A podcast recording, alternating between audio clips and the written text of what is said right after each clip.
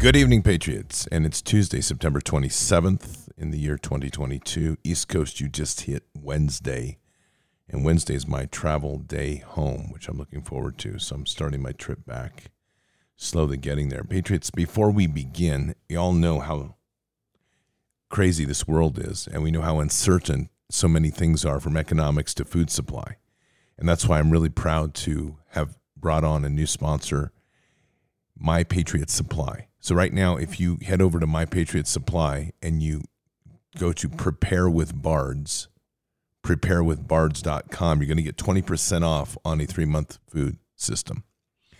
This is not, there is nothing more important than to prepare and to have food s- supplies on hand. And you've heard me say for a long time, a minimum of three months, and ideally six. But the beautiful thing about My Patriot Supply is it's one of these things that once you get these stocks in place, you can set them aside and you don't have to touch them, and they last for years. But you have them, and that's the peace of mind you need in this point in time. So we've talked constantly about preparing. There is all sorts of levels of preparing. The emergency food supplies that are provided by My Patriot Supplies, which I have, are a baseline that everyone should have. It allows you to have that that absolute security of mind to know that those products are there, and to have that for a minimum of three months for each person in the family. It's absolutely critical. So take it seriously. These are very critical times. We are seeing food shortages happening, or the problem of food shortages being designed into the system. We're seeing it. Farm production is down. We've got food plants burning all over the nation. We have cattle being slaughtered, chickens being tested for COVID and then being culled out completely in the millions. They're engineering food shortage. Take it seriously. They're, this is part of their control the food, control the money, control the energy, control the world. And so My Patriot Supply provides you with that baseline, three months minimum. But they, so if you head on over to prepare with bards dot com, prepare with bards dot com, you're going to get twenty percent off and free shipping on those products there. So check it out. My Patriot Supply is a great company. I'm really proud that they've come on as a sponsor. And it's another one of these critical needs that we have to take care of it. So again, prepare with bards dot com. Check it out. And all these links are always below the podcasts. So, you know, I, I've been reflecting a lot today, obviously, on this whole trip. This has been about, this will be six weeks tomorrow, in fact, that I've been traveling. And I've had a chance to move through a large chunk of the country, from the West Coast to the Midwest to the Southeast, up to the Northeast, back to the Midwest, over to the Southwest, and now back home. I've met a lot of people. I've talked to a lot of people. And the general consensus, in my opinion, is that we are just a great country with a lot of great people. The problem is that we have a deranged and psychopathic few. And by proportion, they are a few. I think their numbers, my guess is their numbers are probably around thirty million people, which is, sounds like a lot of people, but not when you're dealing with a country of three hundred thirty million. So about ten percent that are deranged and psychopathic, that have managed to seize control of the narrative. And really what's happened is you have an even smaller minority of that thirty million that have grabbed hold of the communication system, the legal system, the political system, the educational system, and C E Os and corporations across the country, especially those that have been controlled by Blackwater and BlackRock. Not Blackwater, BlackRock and Blackstone, excuse me, and Vanguard. Those companies control whole boards and leverage their power to force companies into compliance with this woke crap that we're dealing with, which is just nothing more than a satanic woke wokeness. Now, on top of that, we have another challenge, because if you really look at the, what's going on in the playboard right now, we have a very dark evil that's trying to seize control of the world. But we have an, this other side that looks good, but they're not real good at the core. And the problem with all of this is it's a setup right now. If you really pay attention to where they're headed, they're moving towards a one world religion, one world government. We have a military that's in complete disarray. In fact, the Air Force today defended its right to replace the terms parents with woke pronouns, they and them. So the idea that somehow that this is a veneer that's not true is wrong. The military is deeply corrupted with these new Marxist concepts. More concerned about its pronouns and defending the nation. And if you're more concerned about pronouns, you're definitely not concerned about the Constitution and your duty to protect and defend from enemies, foreign and domestic. In fact, the narratives that are being built, which is a this is one of the big dangers that we face, is that the military is being brainwashed and shaped to see the American people, the right-wing, Trump-loving, Trump-supporting people, as the domestic terrorists. That has been the narrative for the last six years. And in fact, that narrative started under Obama when they started bringing out Black Panther as a new superhero. They started to turn Batman into a gay superhero, and they turned the same with Superman. They've just they've slowly degraded everything that people would hold on to as value principles over the time, and stripped away any social icons and turned them into some sort of debauchery of sexualization. And that's all part of the woke agenda, to confuse people's way of thinking and to pluralize everything so that there's no truth. So the challenge that we really face right now as a nation is getting through this point on a clear azimuth. And that's where really this whole trip, it was just so profound, because that clear azimuth, and we know what that is. That's our relationship in Christ and through Christ to the Father. What is missing right now? And I and I say this very, very poignantly. Churches have become a bit of a formula. And while I'm glad to see churches, there are certain churches that are growing and people are migrating to them to get the good word and to, to find strength in Scripture, they nonetheless are very much a formula. And it's a formula of what ends up coming out to, we want you to feel good and we want you to embrace a Jesus that is very much about love and hugs and flowers, but we don't result in much action from churches. In fact, there's very little action coming out of churches as a whole, which is a big shift from where we were in the colonial period. Because our churches were fire and brimstone pulpits that took a stand against tyranny, led people to stand against tyranny. And pastors had resolve. And that's, they...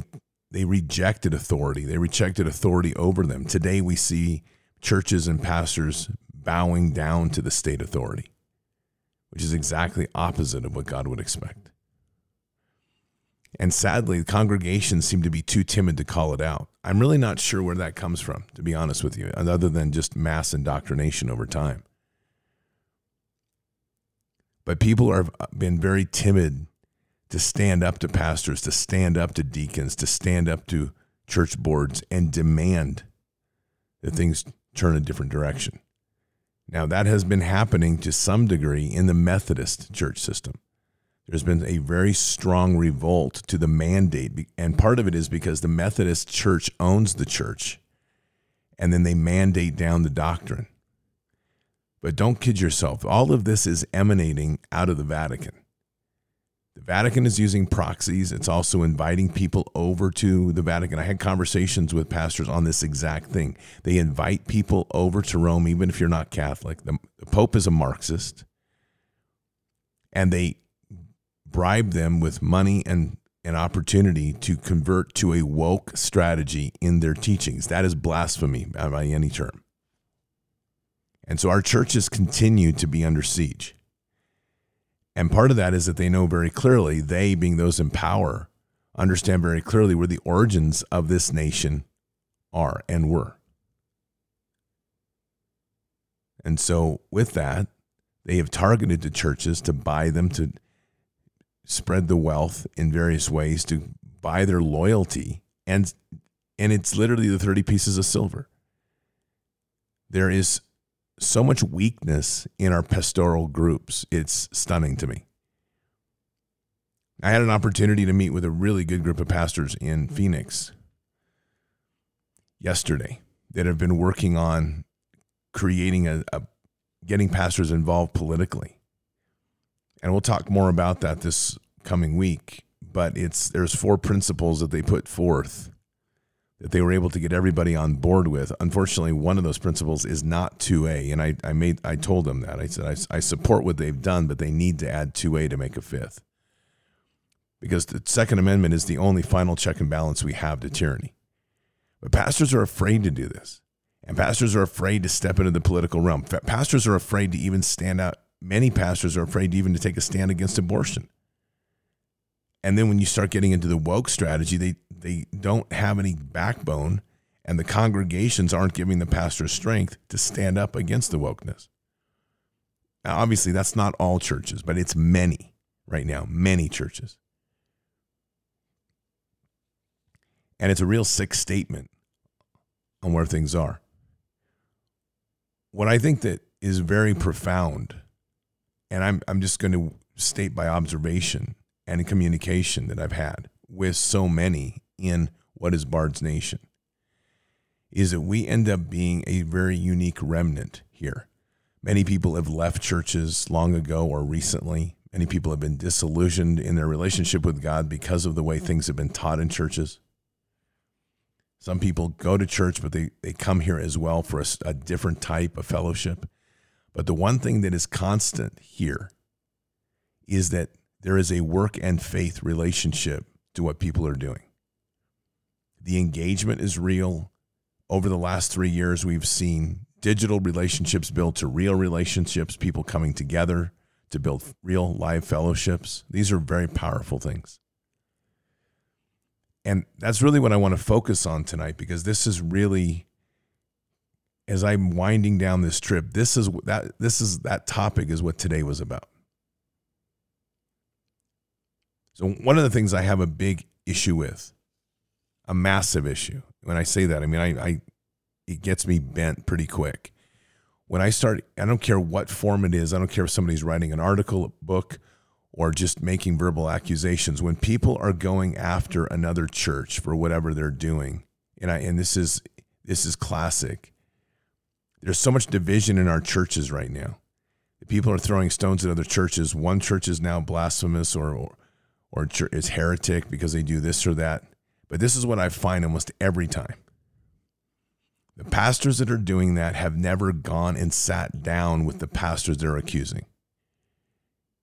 Seldom, if ever, does that happen.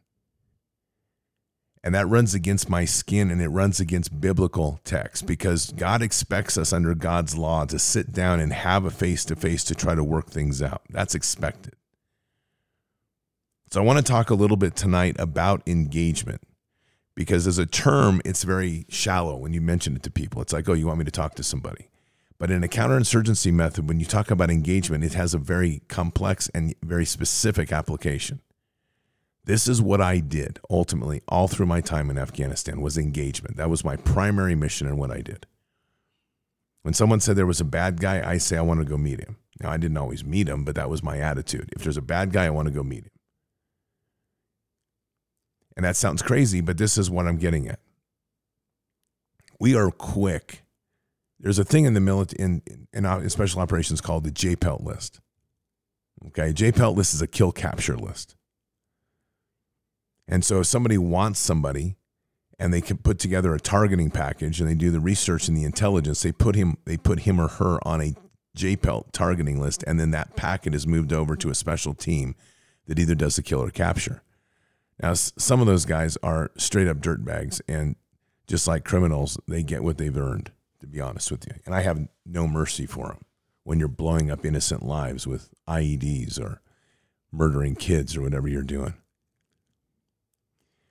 But the thing is that we tend to do that as well in our own way, but we do it through excoriation, we do it through shaming, we do it through through backstabbing, and we do it through ostrac- ostracizing people from the groups that we're in. And we do it very quickly. And I will tell you that, in my opinion, Christians are some of the worst at it, because they get built into their enclaves of their churches, and then it becomes one church is better than another church, and I don't like this church because of this is what they do. Not all churches are equal right now. I mean, I'm, I mean this because I started that out by saying that there are churches that are pushing this woke strategy, this woke stuff, and this Marxist ideology. Those aren't churches of God. But we also have to be very clear that we need to engage those churches.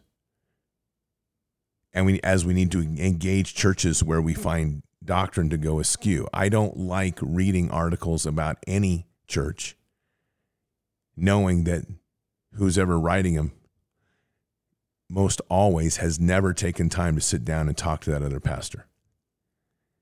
And that sort of isolationism, verticalization, stovepiping, whatever you want to call,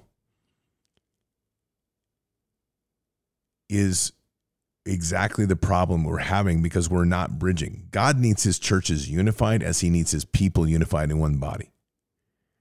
And quite frankly, it's not complicated when we get down to it, because when we simply look at what God's expecting of us, he is literally, we're going to stand before him, and in some form of this, this is what's going to happen. He's going to look into our heart and say, let me see the image of my son in your heart, and let me see how you lived through him in his word in your life. So engagement. Engagement is some of the toughest work people will ever do. And I, I think it's for that reason that people don't like to do it. Because engagement is literally sitting down with somebody and looking them in the eye and face to face. And whether you, and typically it's best if you break bread in real terms. So you can do coffee and donuts is a good way. In our culture, in Afghanistan, it's almost always, well, it could be, it can be over breakfast, which their breakfast is actually pretty good. It's chai. Often it's chai and fresh bread and a sweet cream that they get imported from Sweden or Switzerland, one of the two. It's pretty amazing. And honey. Very addictive and very fattening, by the way. So whatever you do, it's it, if it's main meal in Afghanistan, it's going to be goat rice, lamb rice, water buffalo and rice, and some naan and some chai. But you're going to have an experience of sitting next to somebody, right next to somebody, and having discussions about real things. That's engagement. Because engagement principally in, in the counterinsurgency model is to meet with influencers, but in particular, meet with your enemy. And I have met with a lot of bad guys. I've met one person that always stands out was, the gov- was Governor Shurzai, which was the governor of Jalalabad. And he's probably premier king dirtbag of the east, eastern side of Afghanistan. He had forty male slaves in a complex that he built right next to his palace that he had purchased over his life. And some were older and some were young. It didn't matter. But the one thing that's absolutely certain is every single one of those men had been raped by that governor. That's the type of dirt bags that I'm talking about. Setting an I D is in, in my that's a that's a warfare thing. This that's perversion when you're dealing with somebody like this. And our first instinct is to try to deal with them in a like got to get rid of them. But in the work that I had, we had to work with some of these people by virtue of their place and their influence. And let me tell you, that is a hard chunk of flesh to chew off your lip. But that's what we have to do at times. And I apply this as in the extreme to make us realize what we're having to deal with here. We're not dealing with that in churches. At least I hope not. And yet that may not entirely be true, because we know that last year, the Southern Baptist Church network was busted for a massive child pedophilia ring. And the Southern Baptist Coalition actually has no policy in place. They're trying to figure out how they can inform other churches when a pedophile in one church leaves and goes to another. Right now, there's literally no protocol, or there wasn't, and there may be one soon, of how to inform other churches that a ped- that a pastor was a pedophile. That is so disgusting to me, I can't even tell you. And it's so anti-biblical. But this is the corporation, the business of churches. And this is where things get really skewed. And I said this the other night, and it's a very clear message from Father.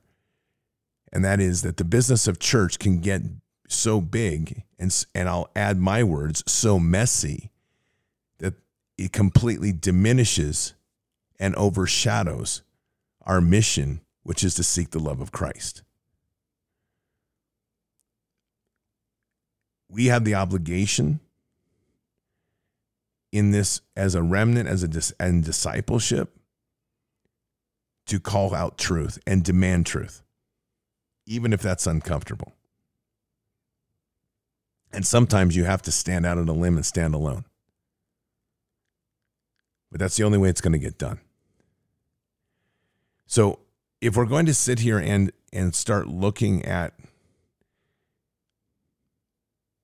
other churches or other pastors, it is it should be mandatory that we engage them with what we feel, with what we say, and not disparage them.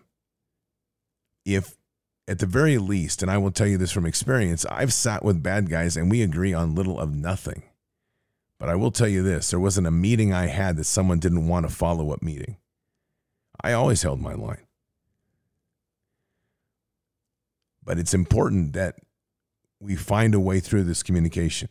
And it's the hardest work of all. It's it's your neighbor as well. We, we're talking churches, but this applies to everything. It's your neighbor who's a radical liberal. Okay, you know, like, ugh, we all just cringe. Woke, you're, the neighbor that's woke has now got green hair. The husband's not quite cross-dressing, but he's become a complete submissive to his wife. I mean, all those things we can't stand. We still have to find a way to engage them,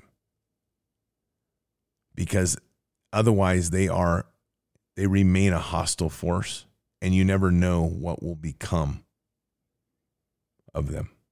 And we still have an obligation to at least try. Doesn't mean you're going to succeed. That's one thing about engagement. You never know you're going to succeed, but you always have to try. And it is the hard work.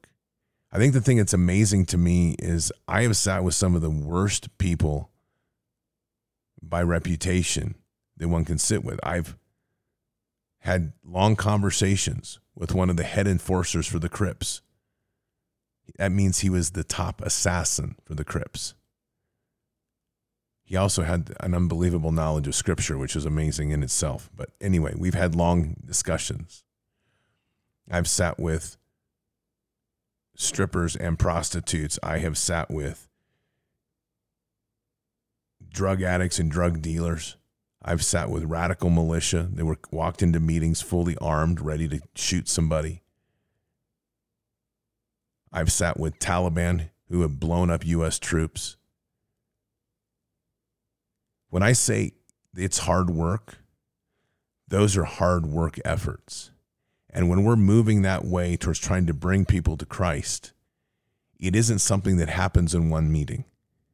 And this is where I get extremely frustrated with a lot of the attitude towards churches and even pastors around this nation, is it's easy to write a text. It's easy to say things out loud. It's easy to post something on social media.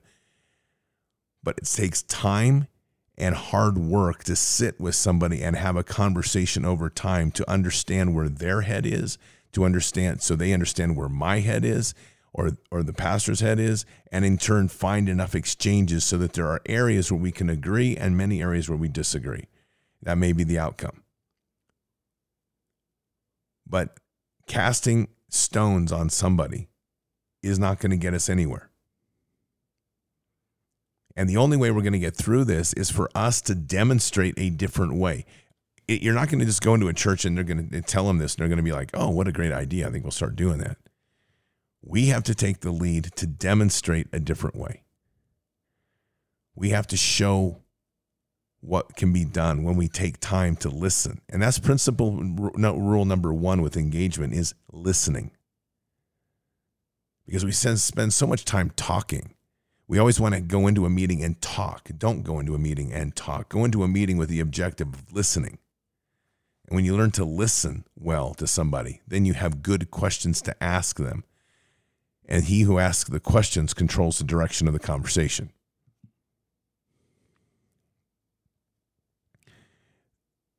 This is extremely important in this time,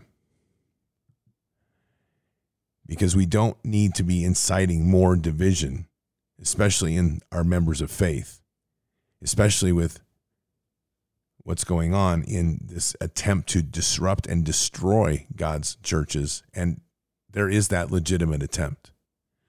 So here's something that's to think about too, because when we start getting churches throwing stones at another church, and there hasn't been that interpersonal communication, what really what the, the narrative that comes across is, whether we accept it or not, especially for people new to the church, is that that church, you go to hell. This church, you'll go to heaven. And that is extremely irresponsible, and it's a consequence of doing this thing that is also so untrue. You can take some really wild churches, and I would even argue probably what I'm going to say, I'll take an extreme, which are like Mormons, and that's a whole nother bag of stuff. But you're always going to find within the ranks people that are truly trying to seek the heart of Jesus. That's where we begin. Because right there, that's power. And those are the ones you're trying to find to understand what they see. And sometimes people just go to a church because it's convenient, because there's other people that go to a church, it, and they're not they're not consumed with the doctrinal issues, because they're what they're consumed with is the pursuit and the love of Jesus. And that's what we should all be doing. But engagement is a fundamental skill, and it takes a lot of practice. It takes nurturing. It takes discipline. And it takes listening. And it's something that has to be done all the time, not just in churches, but in our communities, when we're meeting with our sheriffs, when we're meeting with our county commissioners. We have to confront with truth, but we have to listen to where they're at. The problem we get in with engagement is when you start talking too much, the other person starts to gain a distinct advantage of knowing how, if, if they're, especially if they're a politician, to knowing how to maneuver around what you're saying. The nice thing when you deal with, with warrior classes like the Taliban, there's not a lot of that crap that goes on. People are there to like lay out where they're at strategically or tactically and let you know pretty directly where they stand. And it, it gets to be a, actually a pretty clear conversation pretty quick.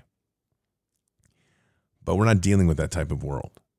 We're dealing with a world of deceit, deception, manipulation, circumvention, non-accountability. I could go on a whole list of things. And we literally are facing that in the church and outside the church. So it's really essential to me that we start really walking the talk. And we start listening and sitting down and making an effort to sit down with people, even though it's not always comfortable.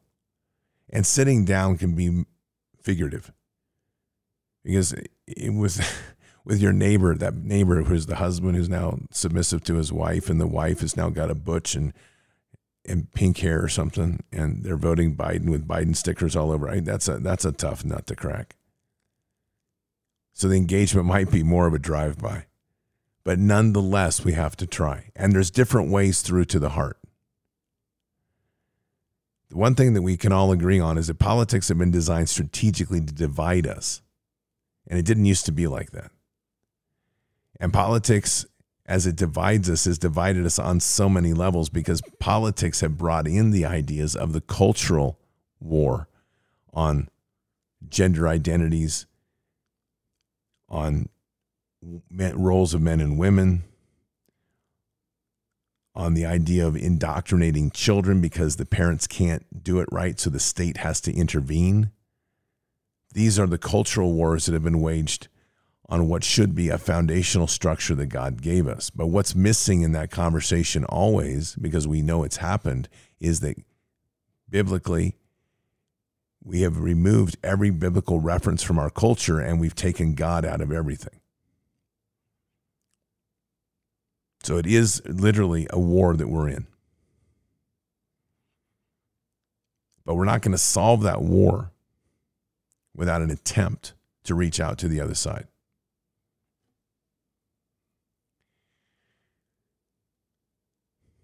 Maywand, Afghanistan. It was the home of the Taliban.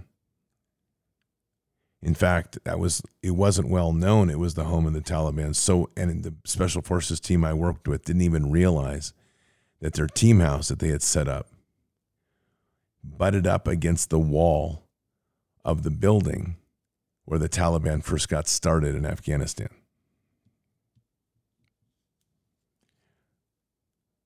So it, it was...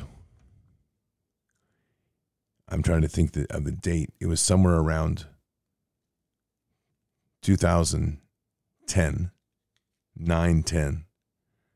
There was a third group special forces team down in Maywand that was on a patrol, and they got, their vehicle was blown up by an I E D, and they lost one of their guys. So Special Forces Command in Afghanistan, which was up in Bagram, issued an abort order to have them remove, to have them exfil and get out of the area.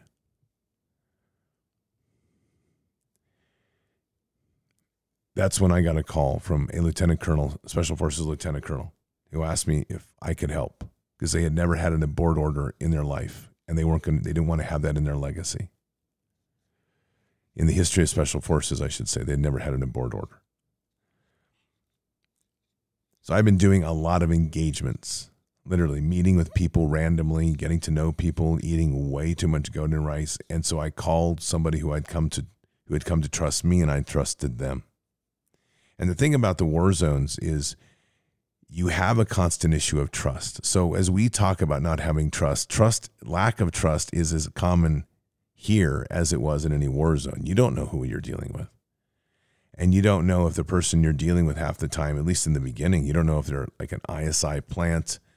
You don't know if they're on the back end, the C I A's slipping them cash through the back door. You don't know if they're working with the Russians. You don't know if they're working with the Taliban as an informant.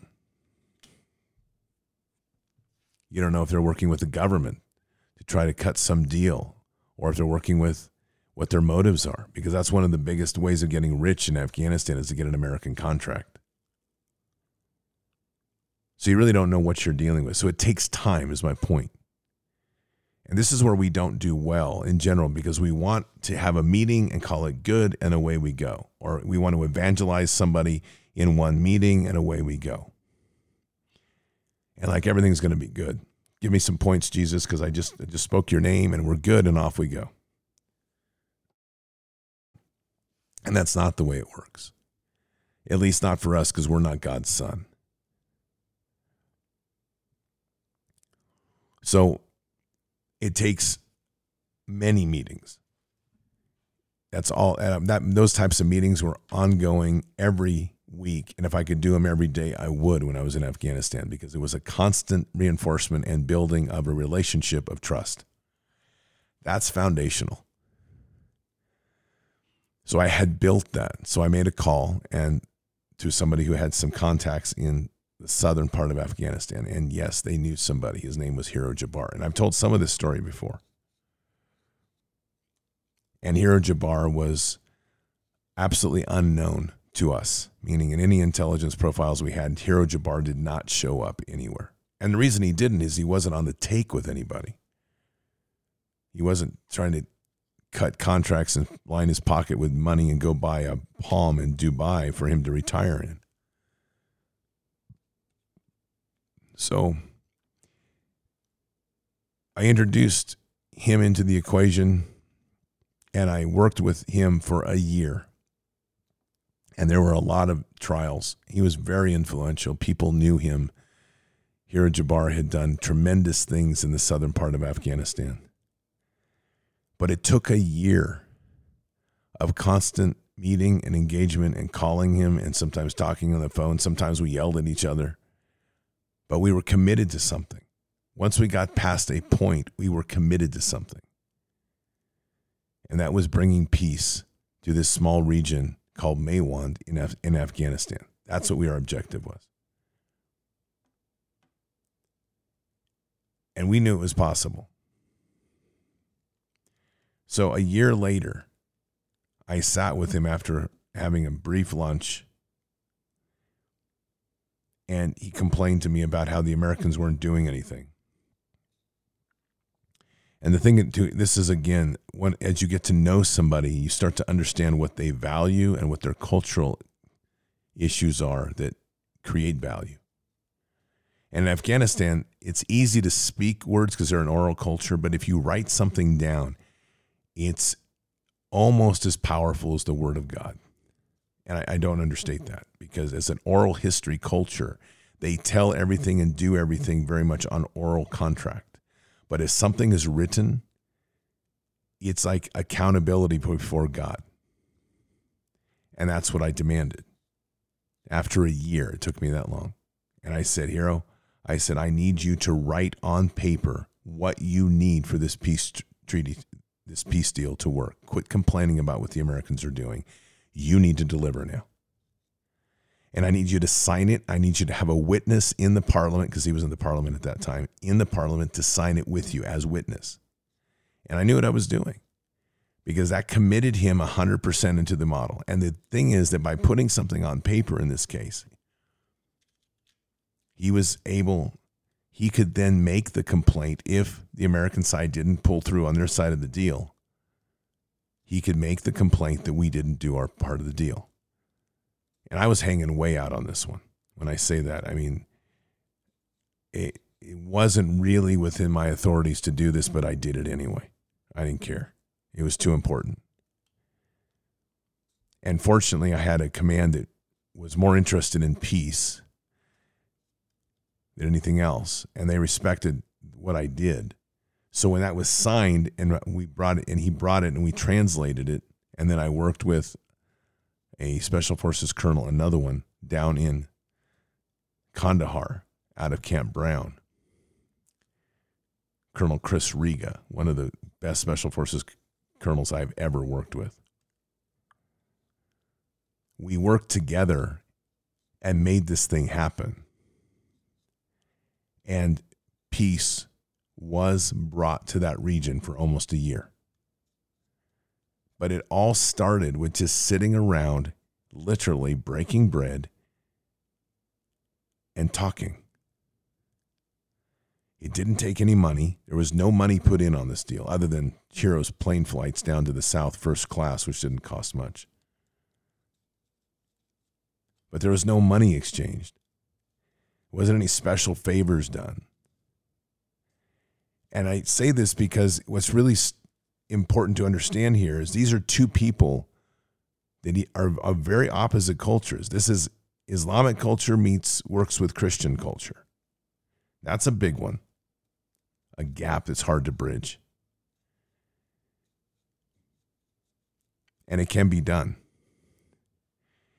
When we were with doing the tour with Kilroy Rising in the fall of two thousand sixteen, we had probably one of the most difficult engagements I've ever had, and we pulled it off, myself and a close friend of mine, Special Forces veteran who was with me.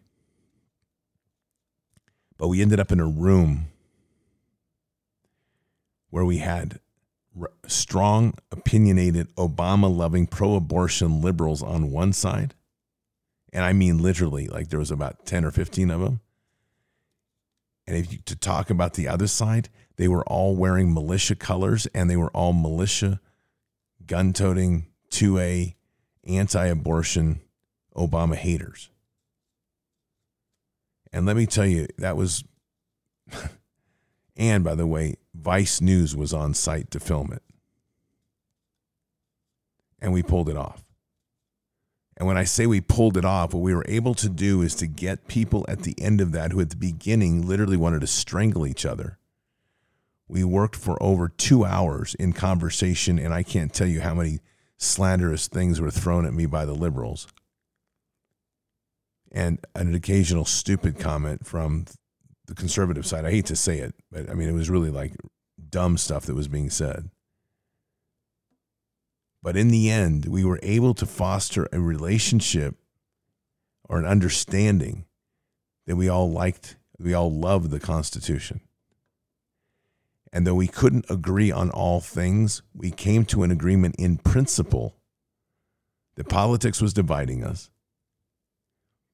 that we had a lot that we could come together to understand, and that we could learn from each other. And that's a starting point. And that was after two hours of people I didn't even know.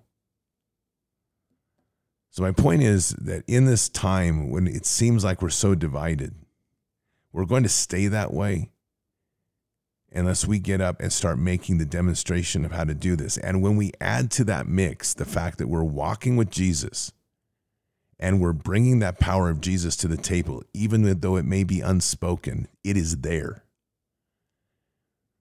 We can bridge places that seem impossible to traverse. And when it comes to churches, and this is just a statement to anybody in a church or any pastor that's listening, stop throwing stones. I don't care how bad that church is. Go see them. Sit down with them. Talk to them face to face. Spend time to hear their heart and let them hear yours. But don't be, don't accept the idea that we're going to hole up around our walls of our church, because then all we do is we become a fortress and we're not doing God's effort, which is to bring peace and bridge the differences and unite the church.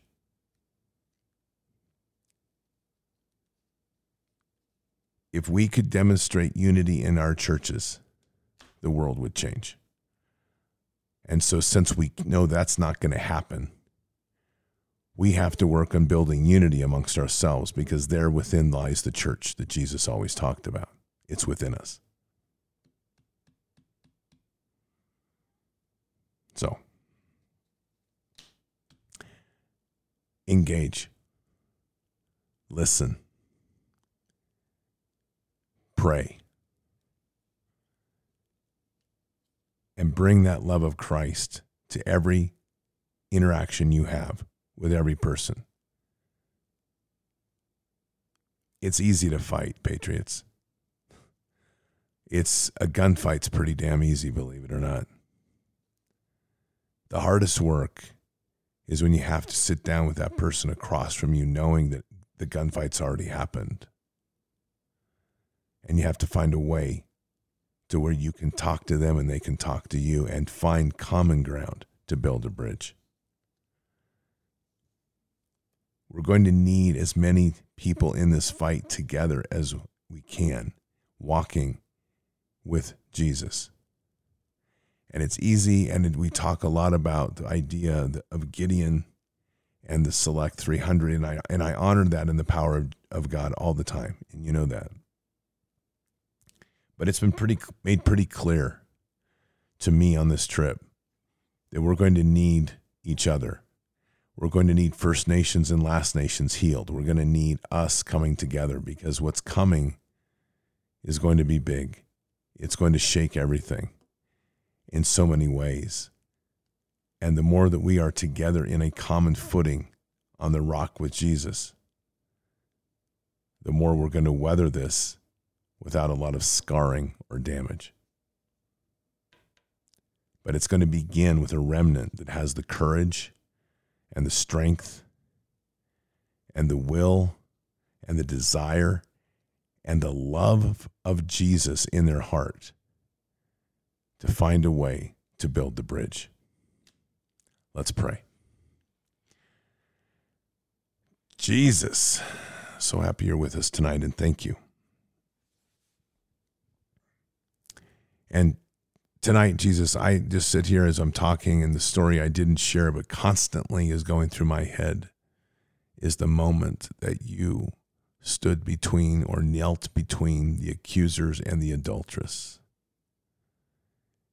And I always find this story, Jesus, when people tell it, so often people are curious what you were scribbling on the ground, and they miss the most important point, that you were listening. And in a single stroke of the sword of the Spirit, Jesus, you disarmed both parties with such beautiful and simple and insightful words. So I pray tonight, Jesus, that people can look at that scripture and learn from it, to realize the power of truth, and more than truth, the power of truth that forces us to look deep within. And within there, we can start finding our way through this as people have to face who they are and ultimately face their accountability before Father God. Jesus, we pray for our churches. We pray that they can put down the sticks and the stones.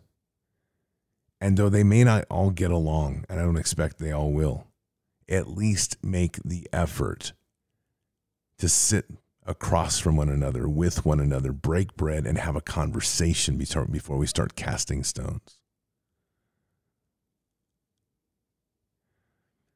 And I, I hope we would do the same, Jesus. As a remnant, we have to do that amongst ourselves, and we have to do it in such a way, as you showed me and reminded me today even, that we have to walk the path that we want others to see, because so few are doing it.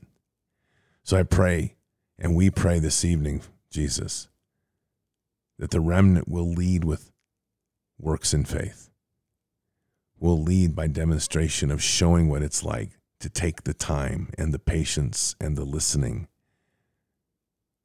to build the bridge, to not cast stones, and to remember that when we point one finger forward, there's three pointing back at us. And therein lies perhaps our greatest humility and our greatest challenge and our greatest victory. Jesus, thank you for this journey that I've been on that has allowed me to share so much for this nation. Thank you for the insights today reminding me to walk that path, not just talk it. And thank you, Jesus, for the beauty of what you've brought to each of our lives. And continue to.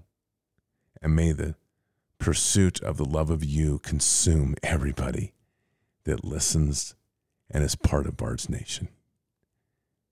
I say these things in Christ Jesus' name. Amen.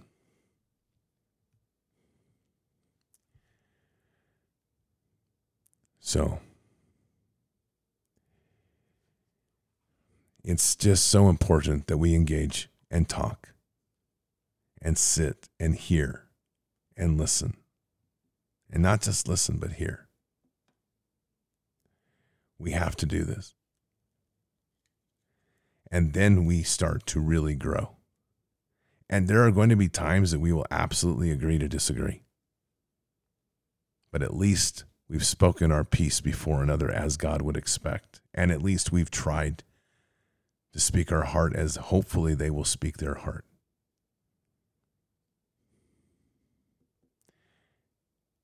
But it only it can only happen if one attempts, and it only takes one. So, let us lead, not follow. Let us demonstrate to the world what that looks like as we do it. And remember, it's small victories. Begin with the neighbor, begin with your friend, begin with your family member, whatever there. But it's small victories that lead to bigger victories that lead to the restoration of God on the throne. Keep your head up and your eyes forward. Never bow to evil. Never relent. Always press into the fight. God is with us. He'll never forsake us.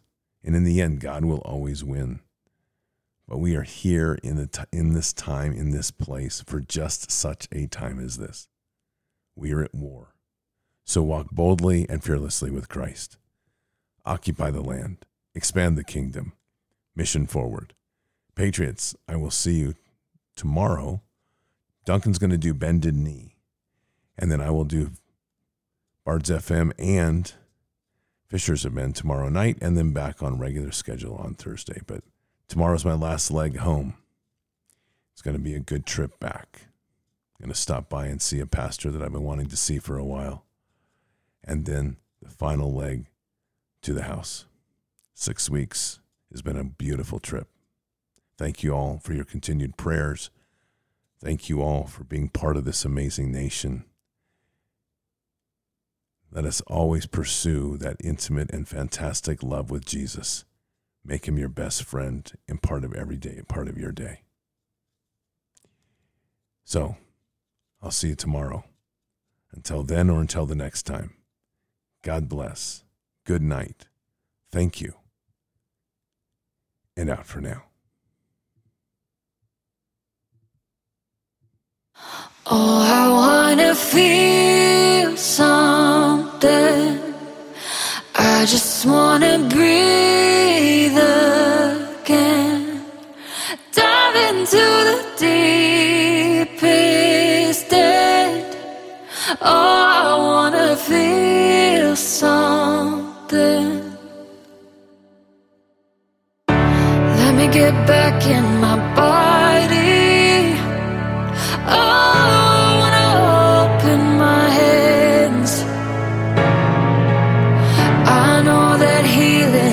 for me, I wanna breathe again.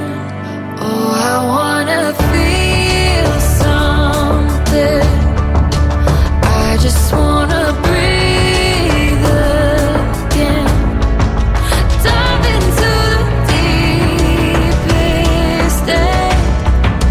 Oh, I wanna feel something.